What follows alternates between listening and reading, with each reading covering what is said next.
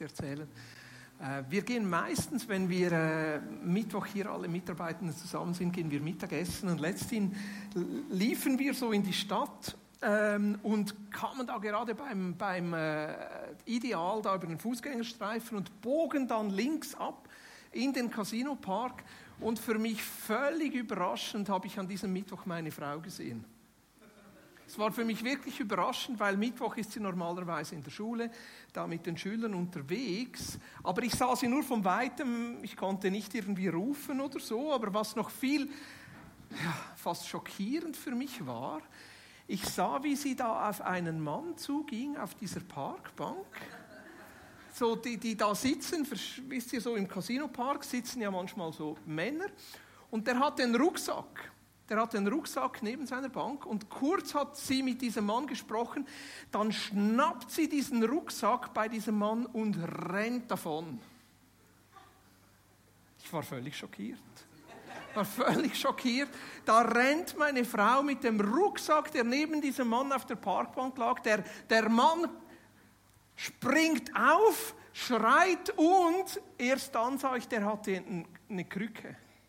Es war ein behinderter Mann und krückelte so meiner Frau hinterher und meine Frau war weg mit diesem Rucksack und ich verstand die Welt nicht mehr.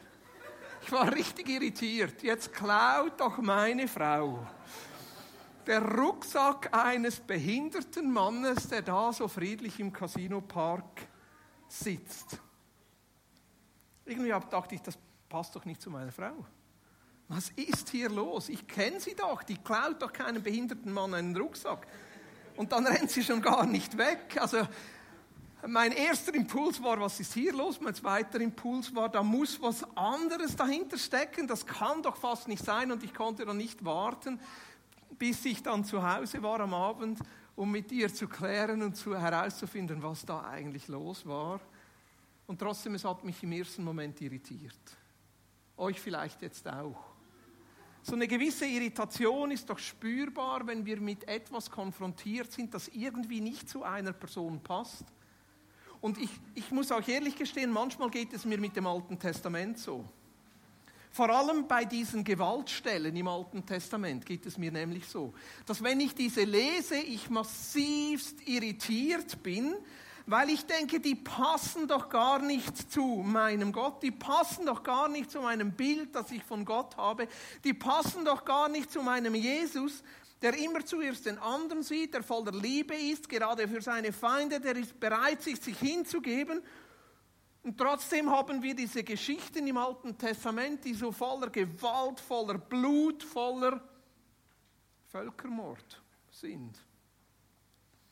Deshalb der Titel heute Morgen von meiner Predigt, Jesus, Tod und Völkermord. Ich habe nicht gedacht, dass ich diese drei Worte mal im gleichen Satz sage, aber es ist ja die letzte Predigt vor der Sommerpause und da habe ich immer so die Aufgabe, euch möglichst so viel zum Denken mitzugeben, dass ihr nicht fertig werdet, bis es dann im August wieder losgeht. Ich habe euch noch ein Zitat von Richard Dawkins und ich finde, er hat das irgendwie gut zusammengefasst. Richard Dawkins, wahrscheinlich einer der bekanntesten Atheisten, der schreibt da, der Gott des Alten Testamentes könnte man als die unangenehmste Figur der Literatur bezeichnen. Eifersüchtig und noch stolz darauf. Ein kleinlicher, ungerechter, unbarmherziger Kontrollfreak ein rachsüchtiger und blutdünstiger Völkermörder, ein frauenfeindlicher, homophober, rassistischer, kindermörderischer, genozidaler, die eigenen Kinder tötender, zerstörerischer, größenwahnsinniger, sadomasochistischer, launisch böswilliger Mobber. Ein bisschen krass, aber doch, es hat was. Es hat was. Wieso schreibe ich das so brutal hin? Weil ich denke, wir müssen neu irritiert werden, auch von diesen Geschichten im Alten Testament. So schnell lassen wir eigentlich die, die Brutalität, die Gewalt, die Blutrünstigkeit von den Geschichten im Alten Testament gar nicht wirklich an uns heran und lassen dann diese Spannung nicht zu und diese Irritation, die nicht zu, die nötig ist, dass wir mal einen Schritt weiter denken. Ich glaube, wir sollten immer wieder neu irritiert sein. Irritiert sein, weil dieses Bild von Gott im Alten Testament einfach nicht zum Bild vom Neuen Testament passt, zu diesem Gott passt, der sich in Jesus zeigt. Und manchmal versuchen wir also den Gott des Alten Testamentes, diese Gewaltstellen mit Jesus im Neuen Testament zu synchronisieren. Und irgendwie passt das Ganze irgendwie nicht so zusammen, so diese gelbe und diese blaue Kugel. Was wollt ihr als Gewalt? Sagen wir blau. Und gelb wäre so dieser Jesus, dieser Gott, der sich im Neuen Testament zeigt. Wir hatten letztens Freunde bei uns zu Besuch. Gute Freunde. Ich habe gerade einen neuen Drink entdeckt. Cold Brew Tonic. Also wenn du zu uns heimkommst, kriegst du den serviert. Cold Brew Tonic, das geht folgendermaßen. Du nimmst äh, äh, äh, Kaffee äh, und brühst den kalt auf. Das ist ganz einfach, sehr viel Kaffee, kaltes Wasser, dann schüttelst du das in einem Schüttelbecher und lässt es ein paar Tage im Kühlschrank stehen. Cold Brew nennt sich das, kalt angebrauter Kaffee. Und dann Tonic, Schweppes Tonic, also dann nimmst du Eis und füllst das halbe Glas mit Tonic, mit Schweppes und dann oben diesen Cold Brew Kaffee. Ich finde den genial. Ja. Ich habe den meinen Freunden angeboten und ich sage dir, die waren leicht irritiert. Die waren so irritiert von diesem Geschmack von kaltem Kaffee und Tonic. Ich, ich, ich, ich liebe das, das Bittere und dann kommt so der Kaffee und ein bisschen Süßes drin. Aber die waren völlig irritiert, weil sie die beiden Dinge nicht zusammengebracht haben. Sie waren dann ziemlich anständig und haben gesagt, ja, schmeckt speziell. also wenn wir so die ganze Bibel ernst nehmen, wenn wir die Teile, die uns nicht gefallen, auch mal zu uns sprechen lassen, wenn wir diese Bilder von Gott im Alten Testament einfach mal an uns heranlassen, dann haben wir echt ein Problem. Wie synchronisieren wir diese beiden Dinge? Wie bringen wir diese beiden Dinge zusammen? Da haben wir eine Geschichte zum Beispiel im ersten Mose, wo alle sterben, außer eine Familie und ein paar Tiere. Also da, da, da ist Gott irgendwie so frustriert ab der ganzen Menschheit, dass die so Wege einschlagen, die, die irgendwie nicht nach seinem Sinn sind. Und dann lässt er einfach alle sterben außer Noah. Noah, von, von ihm heißt es, er ist ein Gerechter, seine Familie darf überleben, ein paar Tiere auch. Also das mit den Tieren verstehe ich ja noch, vor allem mit den Katzen, da wäre ich froh, da hätte Noah keine mit auf die Arche genommen. Aber das ist ein anderes Thema. Aber so, einfach so diese, diese Vorstellung, dass, dass der Gott des Alten Testamentes einfach brutal alle Menschen und Tiere bis auf Noah sterben lässt, finde ich schwierig irritiert mich. Oder das ist die Geschichte von Sodom und Gomorra im 1. Mose 19, wo Gott eine ganze Stadt auslöscht, oder eigentlich zwei Städte, Sodom und Gomorra. Klar heißt es da, dass es kein Gerechter darin gab und dass Abraham noch gefeilscht hat. Aber dann denke ich mir, da hat es sicher auch Kleinkinder. Kinder, die gerade erst auf die Welt kamen. Kinder, die noch nicht ein Bewusstsein haben und von sich aus etwas falsch machen könnten, die wurden doch auch vernichtet. Wie passt das irgendwie zu diesem Gott, der sich zeigt im Neuen Testament. Oder Korah und seine Bande, die sich da gegen Mose auflehnen, 4. Mose 10. Klar kann man sagen, okay, die haben es verdient und, und die waren rebellisch gegen Mose und, und dann öffnete sich der, Him der, der Boden und die wurden verschluckt. Manchmal wünsche ich mir das noch in der Erziehung. Es muss ja nicht gerade so der Boden sich öffnen, aber so ein bisschen Hausschütteln, wenn die Kinder frech sind wäre doch schon, oder so, du sagst etwas und dann kommt so der Blitz und der Donner von hinten, so, um deine Autorität zu unterstreichen. Leider funktioniert das in meiner Erziehung nicht. Ja. Irgendwie passt es auch nicht zu diesem Jesus, der sich zeigt, zu diesem Gott, der sich in Jesus zeigt. Wie, wie steht es, und da werde ich dann später noch mal genauer darauf eingehen, wie steht es um diese Bewohner von Kanaan? Ich meine, die Israeliten, denen wurde das Land verheißen, denen wurde gesagt, hey, das ist das Land, in das ihr gehen werdet. Und Mose nimmt die da zusammen und führt die da in dieses Land hinein, also später dann Josua. Und diese, diese Leute, all diese Völker, die da in diesem Land lebten, die waren einfach, kann man sagen, so, die hatten einfach Pech, die waren zum falschen Zeit am falschen Ort. Die waren einfach zum falschen Zeit am falschen Ort und deshalb mussten alle sterben. Die alle. Männer, Frauen, Kinder, die mussten einfach alle sterben. Also das ist so der erste dokumentierte Völkermord. Und wo steht es? In der Bibel. Es steht in dem Buch, das ich sage, es ist das Wort Gottes. Es steht in dem Buch, wo ich liebe, wo ich schätze, wo ich zu mir sprechen lassen will. Wie bringe ich das zusammen? Ich meine, wie wäre es, mein Nachbar kommt zu mir am frühen Morgen, klingelt und sagt, du hör mal, Gott hat zu mir gesprochen, das ist jetzt von jetzt an mein Haus. Äh, und weil Gott zu mir gesprochen hat, werde ich das jetzt durchziehen. Das ist im Fall mein Haus. Dann sage ich, wow, wow, wow. Und dann äh, legt er noch einen oben drauf. Und nicht nur, dass Gott mir dein Haus gegeben hat, ich muss dich sogar noch umbringen. Und zwar alle. Alle, die in deinem Haus sind. Wie, wie legitieren wir das? Wie legitimieren wir so eine Geschichte im Alten Testament? Ist doch irritierend. Ist doch völlig irritierend. 5. Mose 20, Vers 16.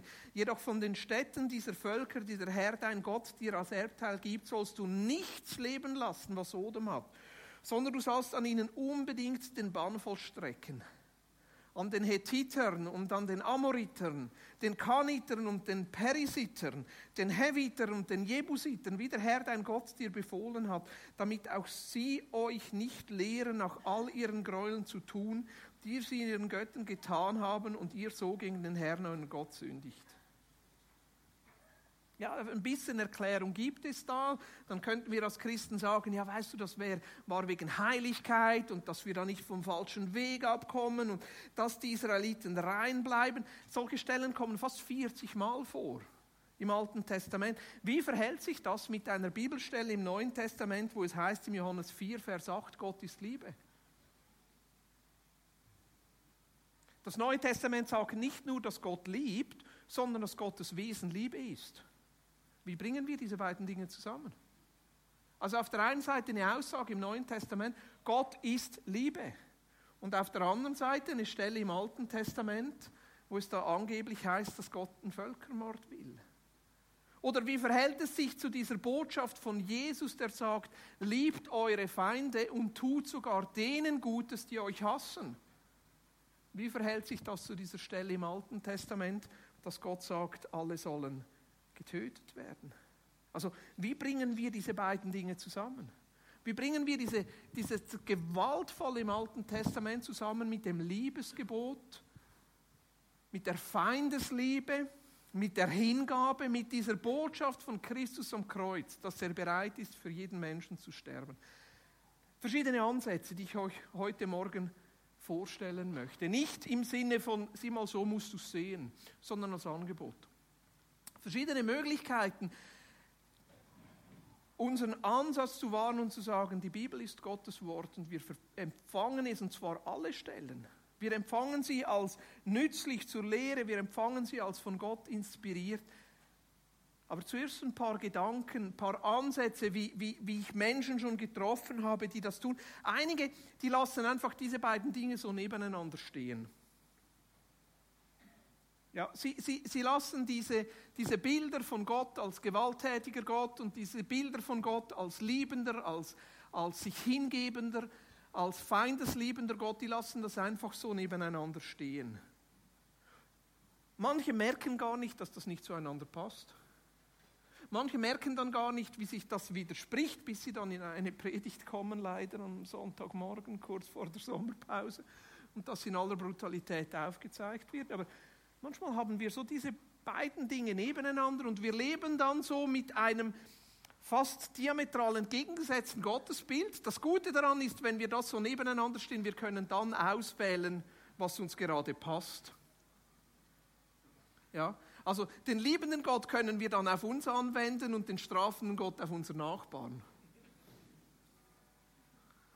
Den liebenden Gott können wir dann auswählen auf uns und auf unsere Nation. Gott liebt ja uns Schweizer und den strafenden und bösen Gott können wir dann auswählen auf alle, die uns nicht passen, nämlich auf all die Migranten, die in die Schweiz kommen und uns nur bestehlen wollen, die sollen dann vertrinken im Mittelmeer.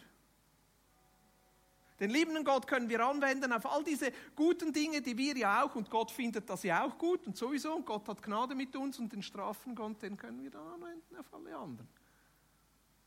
Es ist so die Schizophrenie, äh, zu der wir manchmal stehen. Und irgendwie merken wir trotzdem, dass Jesus uns da zutiefst herausfordert und sagt, hey, das geht so nicht. Wenn ich euch sage, ihr sollt eure Feinde lieben, dann alle. Und wenn ich sage, dass ich für alle Menschen gestorben bin, dann meine ich alle. Und die Schwierigkeit ist, wenn wir diese beiden Bilder von Gott so nebeneinander haben und einen gewalttätigen Gott in unserem Gottesbild zulassen, dann prägt uns das auch und werden nie zu einer wirklichen Gewaltlosigkeit und zu einer wirklichen Feindesliebe auch durchdringen können, weil wir immer diese Möglichkeit offen lassen, dass Gott ja trotzdem noch ein bisschen gewalttätig sein könnte. Die zweite Möglichkeit, diese beiden Dinge miteinander zu entwickeln, das kommt jetzt eher aus der Theologie, das nennt sich dann Prozesstheologie, das ist der Ansatz, ja Gott hat sich entwickelt. Ich finde den noch sexy, ich finde den noch spannend. Die Möglichkeit zuzulassen, dass Gott selber sich weiterentwickelt, dass Gott selber auch Dinge lernt und weitergeht, das finde ich irgendwie noch ein spannender Ansatz, trotzdem nicht ganz biblisch. Ja. Und am Ende merke ich, dass ich doch immer wieder zurückkomme und sage, ich will mich Jesus von deinem Wort berühren lassen und mich unter dein Wort stellen und dein Wort ist schlussendlich die Wahrheit. Aber trotzdem so, das ist so der zweite Gedanke, den Menschen dann heranziehen, um das irgendwie miteinander zu versöhnen, dass sie sagen, ja, Gott hat sich bekehrt. Gott wurde lieb im Neuen Testament. Das ist das Alte Testament, dort wo Gott halt noch so. Im Neuen Testament, er hat dazugelernt und wurde anders.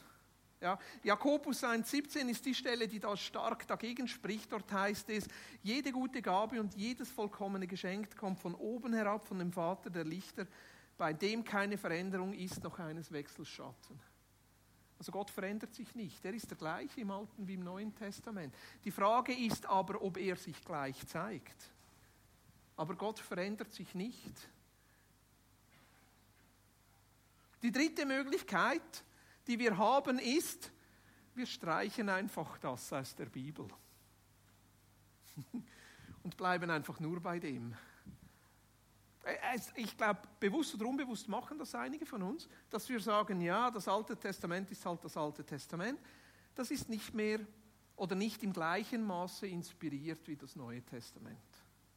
Ja, es hat immer wieder Theologen gegeben in, in der Kirchengeschichte, die das gemacht haben, schon im zweiten Jahrhundert, die Gnostiker, die haben gesagt, alles Jüdische, alles Alttestamentliche, das streichen wir jetzt komplett, nur noch Jesus, nur noch die Liebe, nur noch das, nur noch das Schöne. Manchmal auch habe ich das Gefühl, so neu, neu charismatische Tendenzen gehen in die gleiche Richtung.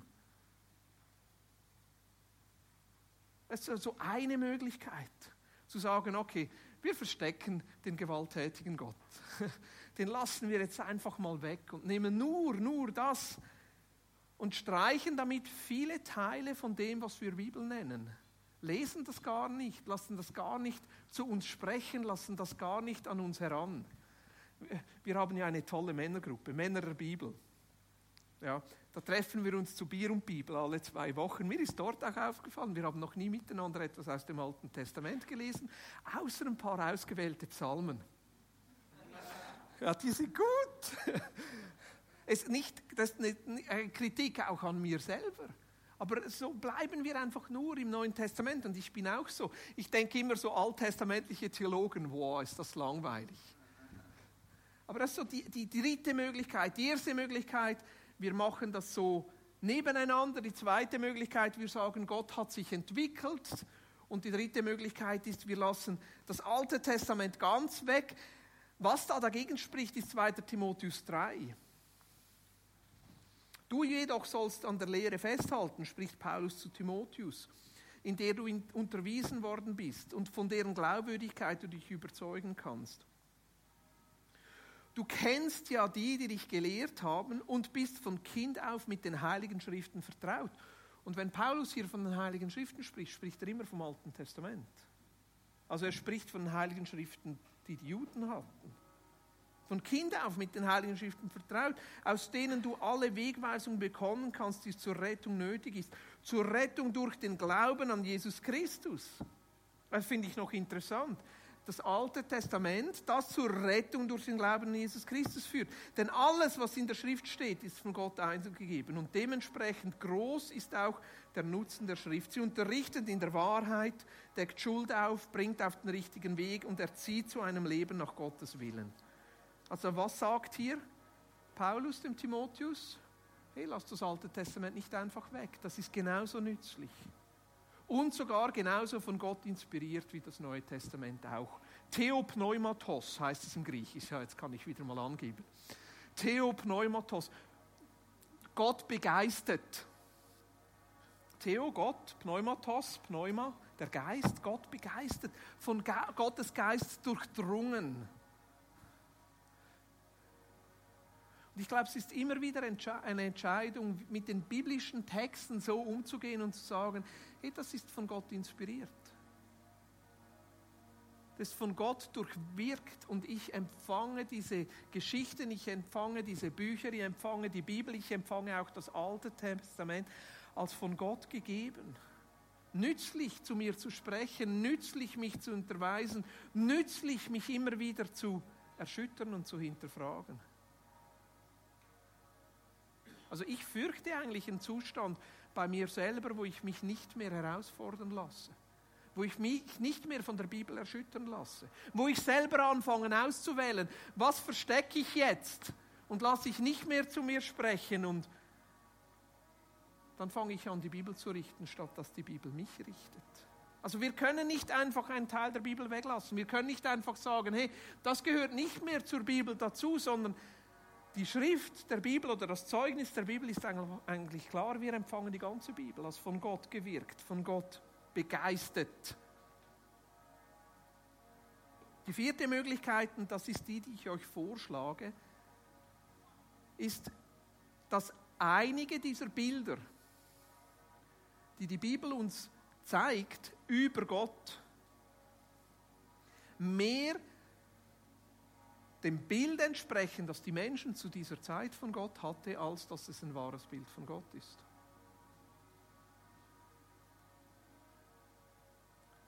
Dass es auch in der Bibel Bilder über Gott oder von Gott hat, die mehr dementsprechend, was Menschen in Gott hineinprojizieren, als das ist, wie Gott sich zeigt.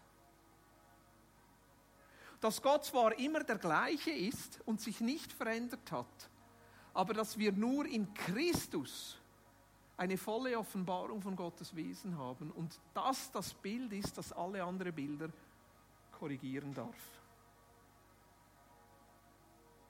Dass wir zum Beispiel im Alten Testament Dinge haben, die zwar Bilder von Gott sind, aber eigentlich Gott nicht in seinem Wesen erfassen. Vielleicht einen Ausschnitt von ihm zeigen, vielleicht sogar einen missverständlichen Ausschnitt von ihm zeigen oder sogar Projektionen sind von Menschen, die sich in Gott hineinprojizieren. Erinnert ihr euch an die Geschichte vom Park? Meinem Schock, als ich die Frau, meine Frau sah, wie sie da diesem, diesem Mann den Rucksack stiehlt. Ja, welchem Bild glaube ich jetzt? Glaube ich jetzt dem Bild, das ich innerlich trage von meiner Frau und wir kennen uns doch schon mehr als 20 Jahre? Jetzt muss ich gut rechnen, sind seit 19 Jahren zusammen, seit bald 18 Jahren verheiratet, stimmt, oder? Oh, Halleluja. 14. Juli sind es dann 18 Jahre, wo sie es mit mir aushält. Ja, welchem Bild glaube ich jetzt? Glaube ich diesem Bild von meinem Erleben, von ihrer Güte, von all diesen Beobachtungen, die ich habe, wo ich weiß, wie liebevoll sie mit anderen Menschen umgeht? Oder glaube ich diesem einen Ausschnitt, der sich mir da zeigt, wie sie einem behinderten Menschen den Rucksack stiehlt und einfach wegrennt? Dieser Gedanke, dass einige Geschichten und Bilder von Gott besser sind als andere, ist kein neuer Gedanke. Also denkt jetzt nicht, jetzt kommt Boris und der hat jetzt die Antwort, wie wir da damit umgehen, sondern eigentlich ist das ein Schatz, den wir aus der Kirchengeschichte haben. Einer der frühen Kirchenväter, Origen, der hat schon auf das hingewiesen und er hat gesagt, seht mal, wir lesen im Alten wie auch im Neuen Testament teilweise Dinge, die Gott nicht würdig sind. Und wenn wir dann auf diese Stellen treffen, sollen wir sie nicht einfach beiseite lassen, sondern darum ringen und graben und den Heiligen Geist einladen, weil Gott uns noch etwas anderes damit sagen möchte. Und das finde ich interessant. Origen selber, dieser Kirchenvater, sagt, es gibt Bilder, die Gott nicht würdig sind und das lädt uns ein, die Botschaft hinter der Botschaft zu sehen. Jetzt, dieser Gedanke selber ist sogar biblisch. Im Johannes 5, Vers 39 und folgende sagt Jesus zu den Schriftgelehrten, ihr erforscht die Schriften, denn ihr meint, in ihnen ewiges Leben zu haben. Und sie sind es, die von mir zeugen, und ihr wollt nicht zu mir kommen, damit ihr Leben habt. Und sie sind es, die von mir zeugen. Und ihr wollt nicht zu mir kommen, damit ihr Leben habt. Ich nehme nicht Ehre von Menschen, sondern ich kenne euch, dass ihr die Liebe Gottes nicht in euch habt. Ich kenne euch, dass ihr die Liebe Gottes nicht in euch habt. Also Jesus kommt hier zu den Pharisäern und sagt, hey, seht mal, wir haben eine andere Art, wie wir das Alte Testament lesen. Und ihr habt die Liebe Gottes nicht in euch und habt dieses Grundparadigma, dass Gott Liebe ist, nicht in euch. Und deshalb versteht ihr gewisse Stellen einfach falsch. Und versteht nicht, dass diese Bibelstellen immer auf mich hinweisen und dass es um mich geht. Oder Vers 46, denn wenn ihr Mose glauben würdet, so würdet ihr mir glauben, denn er hat von mir geschrieben. Also auch das ganze Alte Testament, oder er verweist hier auf Mose, zeigt eigentlich auf Jesus. Wie können wir also erkennen, ob ein Text, eine Geschichte oder ein Bild Gott würdig ist oder eine Absicht dahinter liegt? Widerspiegelt es Jesus? widerspiegelt es das Leben und die Botschaft von Jesus. Widerspiegelt es diesen Gott, den wir in Jesus sehen. Einen Gott, der sich für andere hingibt. Einen Gott, der seine Feinde liebt. Ein Gott, der bereit ist, sein Leben für die anderen hinzugeben. Widerspiegelt dieses Bild diesen Jesus oder nicht? Und wenn es nicht Jesus widerspiegelt, muss eine andere Botschaft dahinter sein. Also kleines Zwischenfazit, bevor wir einige Stellen dann im Alten Testament noch miteinander ansehen. Die ganze Bibel ist von Gott eingehaucht. Wir dürfen keine Abstrich machen an Gottes Wort, sondern die Bibel, so wie sie ist, als Kanon empfangen und sagen, Gott, ich möchte dir begegnen. Ich möchte die Wahrheit darin erkennen. Und die Bibel, die ganze Bibel, auch das Alte Testament, handelt von Jesus, zeigt auf Jesus. Und trotzdem gibt es Bibelstellen drin, die Gott nicht würdig sind, die ein anderes Gottesbild zeigen, als er eigentlich ist. Weil das einzige wirkliche Gottesbild, das perfekte Gottesbild, haben wir in Jesus. Hebräer 1,3 sagt ist, er ist der Ausstrahlung seiner Herrlichkeit und der Abdruck seines Wesens. Oder Kolosser 2,9, dort heißt es, denn in Christus wohnt die ganze Fülle Gottes leibhaftig. In Christus wohnt die ganze Fülle Gottes leibhaftig. Also wenn wir sehen wollen, wie Gott ist, müssen wir Jesus anschauen. Jesus ist gekommen, um uns Gott zu zeigen, wie er ist um diese Bilder, diese falschen Bilder auch wieder zu korrigieren. Was zeigt sich da für ein Bild? Für einen Gott, der da ist, der sich kümmert, der sich verschenkt, der sein Leben für andere gibt. Und vor allem in Jesus zeigt sich ein Bild. Und jetzt komme ich noch konkreter auf die Gewaltstellen im Alten Testament. Es zeigt sich ein Gott, der grundsätzlich auf Gewalt verzichtet. Gott verzichtet auf Gewalt.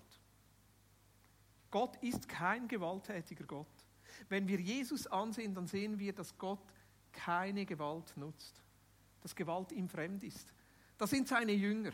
Die sind irgendwie noch ein bisschen falsch gepolt. Jesus schickt die voraus und sagt, geht in die Dörfer und schaut, ob wir irgendwo übernachten können. Und sie kommen in ein Dorf der Samariter. Und die Samariter sind den Juden nicht so wohlgesonnen. Und die sagen, nein, diesen Jesus, euch Juden wollen wir nicht. Und Johannes und Jakobus kommen zurück zu Jesus und sagen, hey, die wollen dich nicht, die müssen wir bestrafen. Komm, wir machen einen auf Elia und lassen Feuer vom Himmel regnen. Das sagen sie zu Jesus. Was sagt Jesus oder was heißt es über Jesus? Er dreht sich um und scheltet sie, heißt es. Er sagt ihnen die Meinung. Er wäscht ihnen Kotteln. Er sagt, geht sich eigentlich noch sicher nicht. Also so würde ich das jetzt frei übersetzen. Er scheltet sie und sagt, nein, nein, Gewalt gibt es einfach nicht. Oder Matthäus 5, 38, da nimmt er das sogenannte Lex Talionis auf. Auge um Auge, Zahn um Zahn. Das ist das Gesetz im Alten Testament. Hey, wenn jemand dir Gewalt antut, darfst du ihm auch wieder Gewalt antun. Wenn jemand dich auf diese Backe haut, darfst du zurückhauen. Wenn jemand dir ein Auge ausschlägt, darfst du ihm auch ein Auge ausschlagen. Wenn jemand dir einen Zahn ausschlägt, darfst du ihm auch einen Zahn ausschlagen. Das ist unsere Begründung für Gewalt, oder? Wenn die Kinder jeweils nach Hause kommen. Aber er hat angefangen. Aber er hat mich auch gehauen. Es ist so tief in uns drin, eigentlich sehr biblisch. Das Alte Testament sagt, macht es genauso. Und was sagt Jesus? Bei euch nicht. So soll es nicht sein. Im Gegenteil, liebt eure Feinde. Gebt nicht mit Gewalt zurück, zahlt nicht mit gleicher Münze heim. Und ich finde das noch interessant, die Autorität, die Jesus sich herausnimmt, das Alte Testament zu kritisieren und in Frage zu stellen. Und sagen, hey, ich korrigiere das jetzt. Ich korrigiere das jetzt. Ihr habt ein falsches Bild ja, das hat funktioniert und ja, zu dieser Zeit war das vielleicht nötig, aber hey, seht mal, wir kommen in eine andere Zeit und ich befähige euch, anders zu reagieren.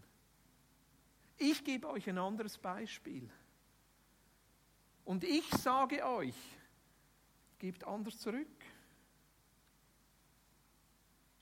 Oder dann in Matthäus 5, Vers 43 heißt es sogar, ihr habt gehört, dass gesagt ist, ich aber sage euch, liebt eure Feinde und betet für alle, die euch verfolgen, damit ihr Söhne eures Vaters seid, der in den Himmel ist. Denn er lässt seine Sonne aufgehen über Böse und Gute und lässt regnen über Gerechte und Ungerechte. Ich finde das einer der herausforderndsten Stellen im Neuen Testament, weil Jesus sagt hier, unsere Kindschaft, dass wir Kinder Gottes sind, dass wir Söhne und Töchter Gottes sind, zeigt sich darin, dass wir unsere Feinde lieben.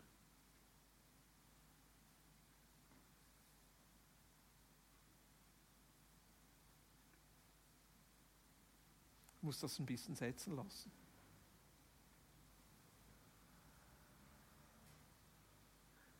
Unsere Kindschaft, dass wir erlöst sind.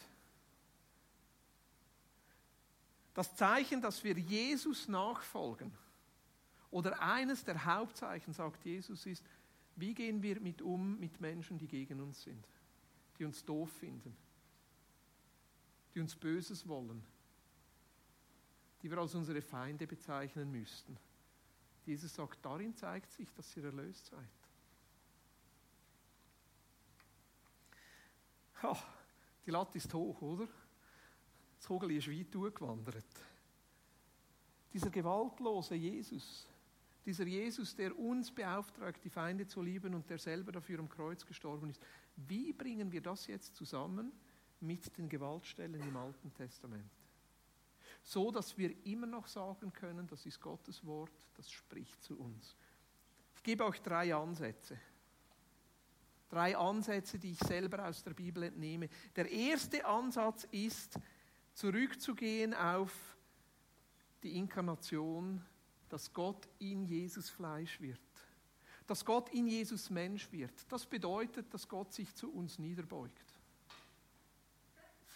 Dass dieser Gott sich einschränkt dass dieser Gott in seiner Göttlichkeit sich einschränkt, damit wir ihn fassen, erleben und erkennen können. Gott geht ja immer über Jesus hinaus. Und in Jesus wird Gott Mensch. Es heißt im Johannes 1, im Anfang war das Wort und das Wort war bei Gott und das Wort war Gott. Dieses war im Anfang bei Gott. Alles wurde durch dasselbe und ohne dasselbe wurde nicht eines, das geworden ist. Und jetzt in ihm war das Leben und das Leben war das Licht des Menschen und das Licht scheint in der Finsternis und die Finsternis hat es nicht erfasst. Die Finsternis hat es nicht erfasst. Also Gott wird Mensch und begegnet uns Menschen. Das ist so wie ein Grundprinzip, das durch die ganze Bibel durchzieht, dass Gott sich niederbeugt, um uns Menschen dort zu begegnen, wo wir sind. Sogar Menschen, die in der Finsternis leben, sogar Menschen, die gewalttätig sind, sogar Menschen, die sich einen gewalttätigen Gott wünschen. Gott beugt sich nieder und begegnet uns dort, wo wir sind.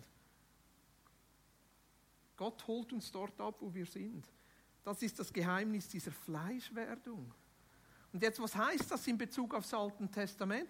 Dass Gott sich niederbeugt und dem Wunsch oder der Vorstellung von Gewalt von diesen Menschen zu dieser Zeit entspricht. Sich als gewalttätiger Gott zeigt. Denn zu dieser Zeit, wo diese Geschichten entstanden sind, war es normal, dass Gott gewalttätig ist. Sie haben einen gewalttätigen Gott erwartet. Sie haben nach einem Gott gesucht, der für sie ist und gegen ihre Feinde. Sie konnten sich einen anderen Gott gar nicht vorstellen. Sie brauchten einen Gott, der mit ihrem Land verknüpft ist und der für sie kämpft. Dass Gott ein Kämpfer ist, sie liebt, ihre Feinde hat, dass er mit Gewalt eingreift. Diese Bilder eines gewalttätigen Gottes entsprechen dem Gottesbild dieser Menschen zu dieser Zeit. Gott kommt und begegnet dem Menschen dort, wo er ist. Ich meine, eigentlich ist das ein Missionsprinzip. Ich bin ja ab und zu in anderen Ländern unterwegs. Und die größte Herausforderung habe ich, mich auf diesen Kontext der Menschen einzulassen. Ich habe von, einer, von einem Missions, Missionsehepaar gehört, die gingen in ein Volk, wo es klar ist, dass Frauen beschnitten werden. Das war jahrhundertelange Tradition. Diese schreckliche Verstümmelung von Frauen, dieses schmerzhafte Ding, da wurden fünfjährige Mädchen beschnitten. Und was haben diese Missionare gemacht? Sie ließen es einfach mal zu. Weil sie wussten, sie mussten zuerst das Vertrauen dieser Menschen gewinnen. Dann haben sie angefangen, Anästhetikum zu kaufen und bessere Messer zu kaufen, dass diese Mädchen weniger leiden mussten um das Vertrauen dieser Menschen zu gewinnen. Sie ließen sich voll auf diesen Kontext und auf diese Menschen ein, bis sie genug Vertrauen zu diesen Menschen gewonnen haben, um mit ihnen darüber zu reden, dass das, was sie hier tun, nicht Gottes Wille ist. Und so stelle ich mir Gott vor. Er beugt sich herunter. Er lässt sich auf uns ein, bis zu einem Punkt, wo wir ihn sogar missverstehen und denken, dass er ja auch für Gewalt ist, weil er sich halt so zeigt, weil wir einen gewalttätigen Gott brauchen. Das ist der eine Ansatz. Der zweite Ansatz, wie man diese Gewaltstellen im Alten Testament erklären könnte. Also der erste Ansatz ist eine Projektion von uns. Der zweite Ansatz ist, Jesus zeigt sich in der Kreuzigung. Am Kreuz zeigt sich, wie Jesus ist. Und was zeigt sich am Kreuz?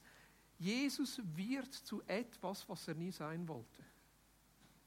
Gott wird zu etwas, was er nie sein wollte. Am Kreuz wird Gott zur Sünde, um uns zu erlösen. Er trägt unsere Sünde, er trägt unsere Zerbrochenheit am Kreuz. Am Kreuz wird Gott selber gekreuzigt als Verbrecher. Am Kreuz wird Gott zu etwas, was er nie sein wollte, damit wir zu etwas werden können, was wir nicht werden konnten.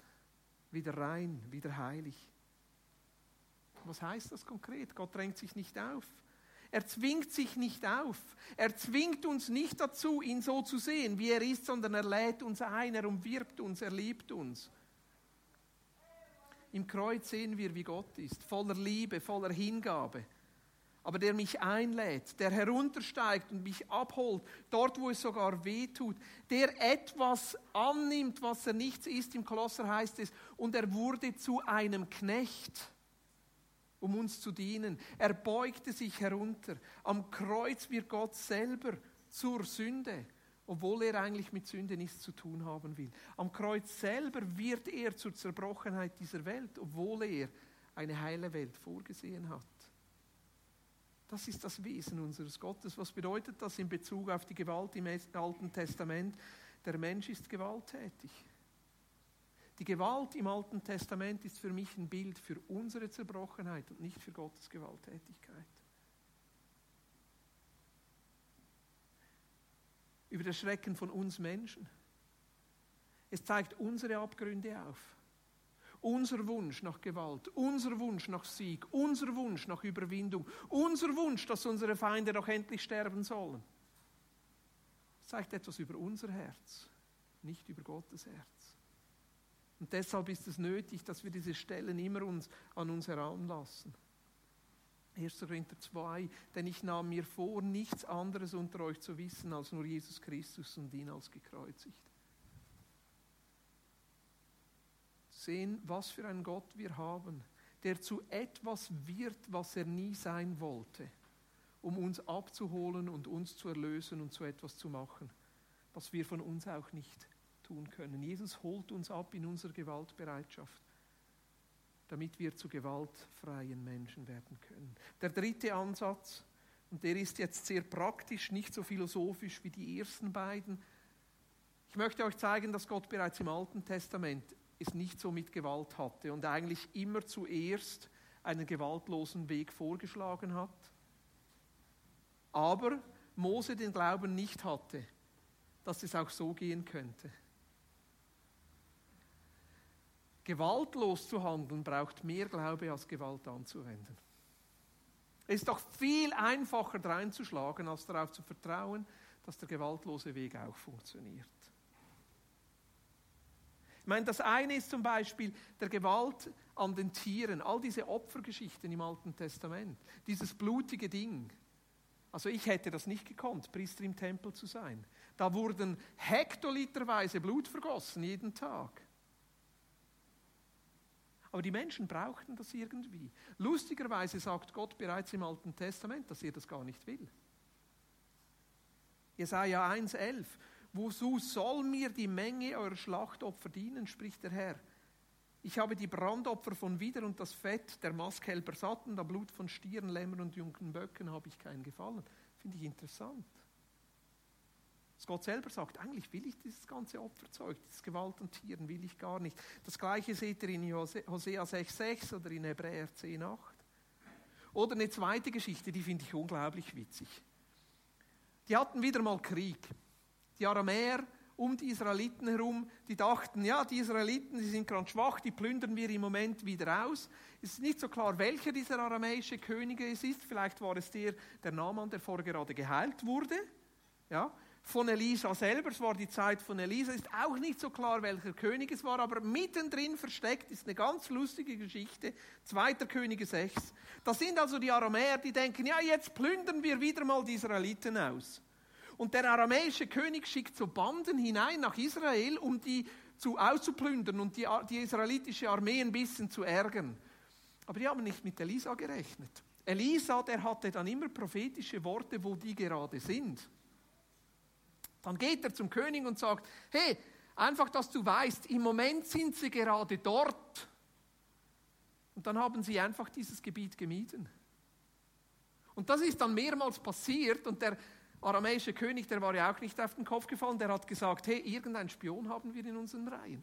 Der erzählt immer den Israeliten, wo wir sind, also so geht das gar nicht. Bundesnachrichtendienst, beste Strategie, wir sollten ein paar Propheten anstellen. Ja, Elisa. Und dann sagt irgendeiner, aber hey, erinnerst du dich nicht an Elisa? Die haben einen Prophet, der weiß das von Gott, wo das ist. Und dann sagt dieser König, also den schnappen wir uns. Den, den holen wir. Und er schickt eine Bande zu dem Wohnort von Elisa und die lagern sich da am Morgen früh. Der Diener von Elisa hat wahnsinnig Panik und sieht die da alle lagern. Und dann sagt Elisa, hey, Habt doch keine Angst, die, die mit uns sind, sind viel größer als die gegen uns sind. Er betet für ihn, dann sieht er all die Engel. Und Elisa, der ist noch witziger, der geht zu denen raus. Und während er da rausgeht, betet er und dann werden alle blind. Er geht zu ihnen und sagt, hey Jungs, ihr sucht doch Elisa, der ist gar nicht hier, der ist woanders. Und er führt diese ganze blinde Truppe nach Samaria, der Hauptstadt von Israel, sagt dem König, jetzt kannst du kommen, der umstellt die mit der Armee und er betet wieder und die Aramäer sehen wieder. Am falschen Ort, zur falschen Zeit, blöd gelaufen. Was sagt der König? Die schlachten wir. Was sagt Elisa? Moment, so schnell nicht. Ich schlage dir was anderes vor. Gebt ihnen zu essen. Gebt ihnen zu essen. Seht ihr Gewaltlosigkeit?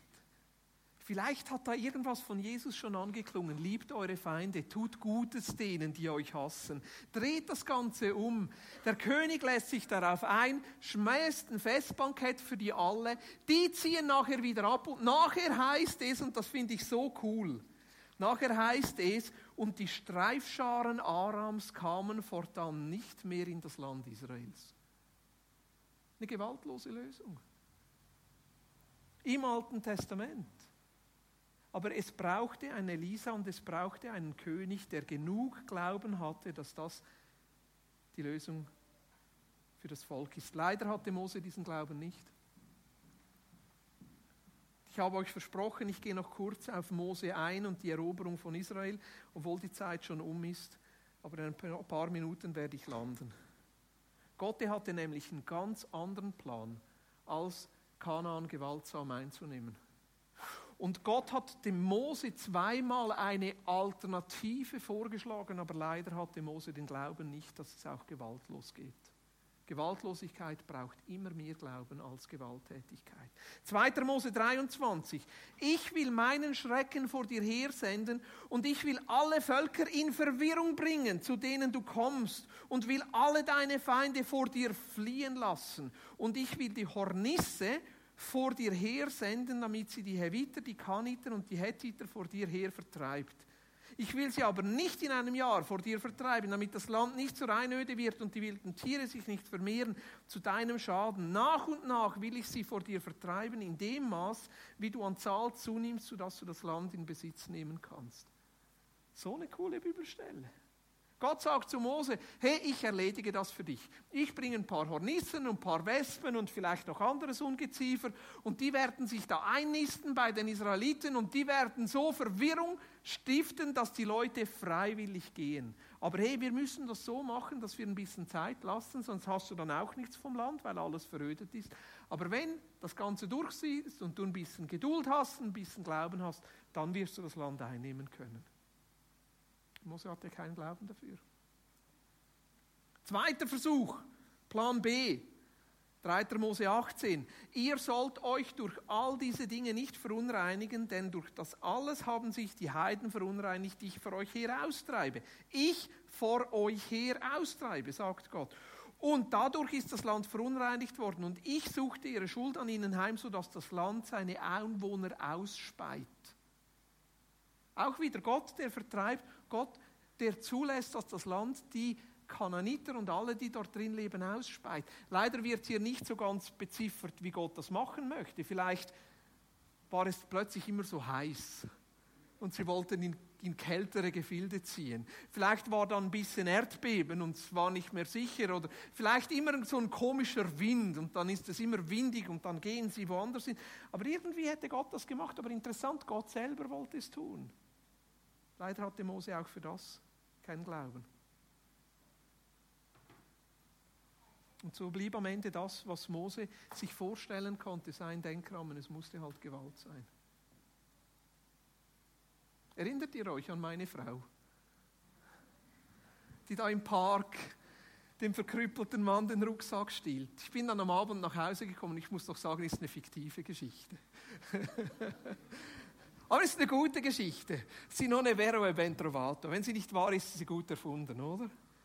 Am Abend komme ich nämlich heim und ich frage sie, hey, was war da los? Ich habe dich gesehen, wie du da diesem Mann den Rucksack gestohlen hast. Was war da los? Ich bin völlig irritiert. Das bist doch gar nicht du. So kenne ich dich doch gar nicht. Und sie sagt, weißt du, ich war mit meiner Klasse Textiles Werken war ich in, in, in, in, in äh, Stoff kaufen, weil wir wollten für alle äh, einen schönen Rucksack machen und jeder wollte seinen Stoff auswählen. Und ein Mädchen hatte ich mit dabei, die hatte gestern Geburtstag. Und die hat so einen tollen Schulsack, einen so tollen Rucksack geschenkt gekriegt von ihrer Gotte. Ja. Und die hat mir auf dem ganzen Weg in die Stadt von ihrem Rucksack erzählt und wie toll dieser Rucksack ist und wie stolz sie ist. Und ich wollte eigentlich sagen, lass dich dann im Schulzimmer. Aber die hat sich so gefreut auf diesem Rucksack. Aber als wir dann in diesen Stoffladen kamen, hat die Verkäuferin gesagt, nein, dieser Rucksack muss da beim Eingang bleiben. Und sie hat ihn beim Eingang deponiert. Und als wir dann gehen wollten, Und wir hatten nur noch kurz Zeit, war dieser Rucksack weg. Und das Mädchen hat so geweint. Und dann dachte ich mir, okay, ich lasse die Klasse noch fünf Minuten hier. Fünf Minuten kann ich noch haben. Ich gehe in die Stadt und schaue, wo dieser Rucksack ist. Und in der letzten Minute habe ich gesehen, der Mann, der hat den Rucksack geklaut. Und das Einzige, was ich noch machen konnte, ist diesen Rucksack schnappen und zu meinem Mädchen zurückbringen. Und ich habe gesagt, das ist meine Frau. Ah, das ist meine Frau. Und so darf es uns auch immer wieder gehen mit dieser Gewalt im Alten Testament, dass wir da eine tiefere Ebene eintauchen und uns von Geist Gottes führen lassen und sagen, wie spricht das von Jesus? Wie spricht das von diesem Jesus am Kreuz? Wie spricht das von diesem Gott der Liebe und der Hingabe? Jesus, ich danke dir. Jesus, danke, dass du uns dein Wort anvertraust. Geschichten, die uns manchmal herausfordern. Geschichten, die immer wieder unser Herz prüfen, unseren Glauben prüfen.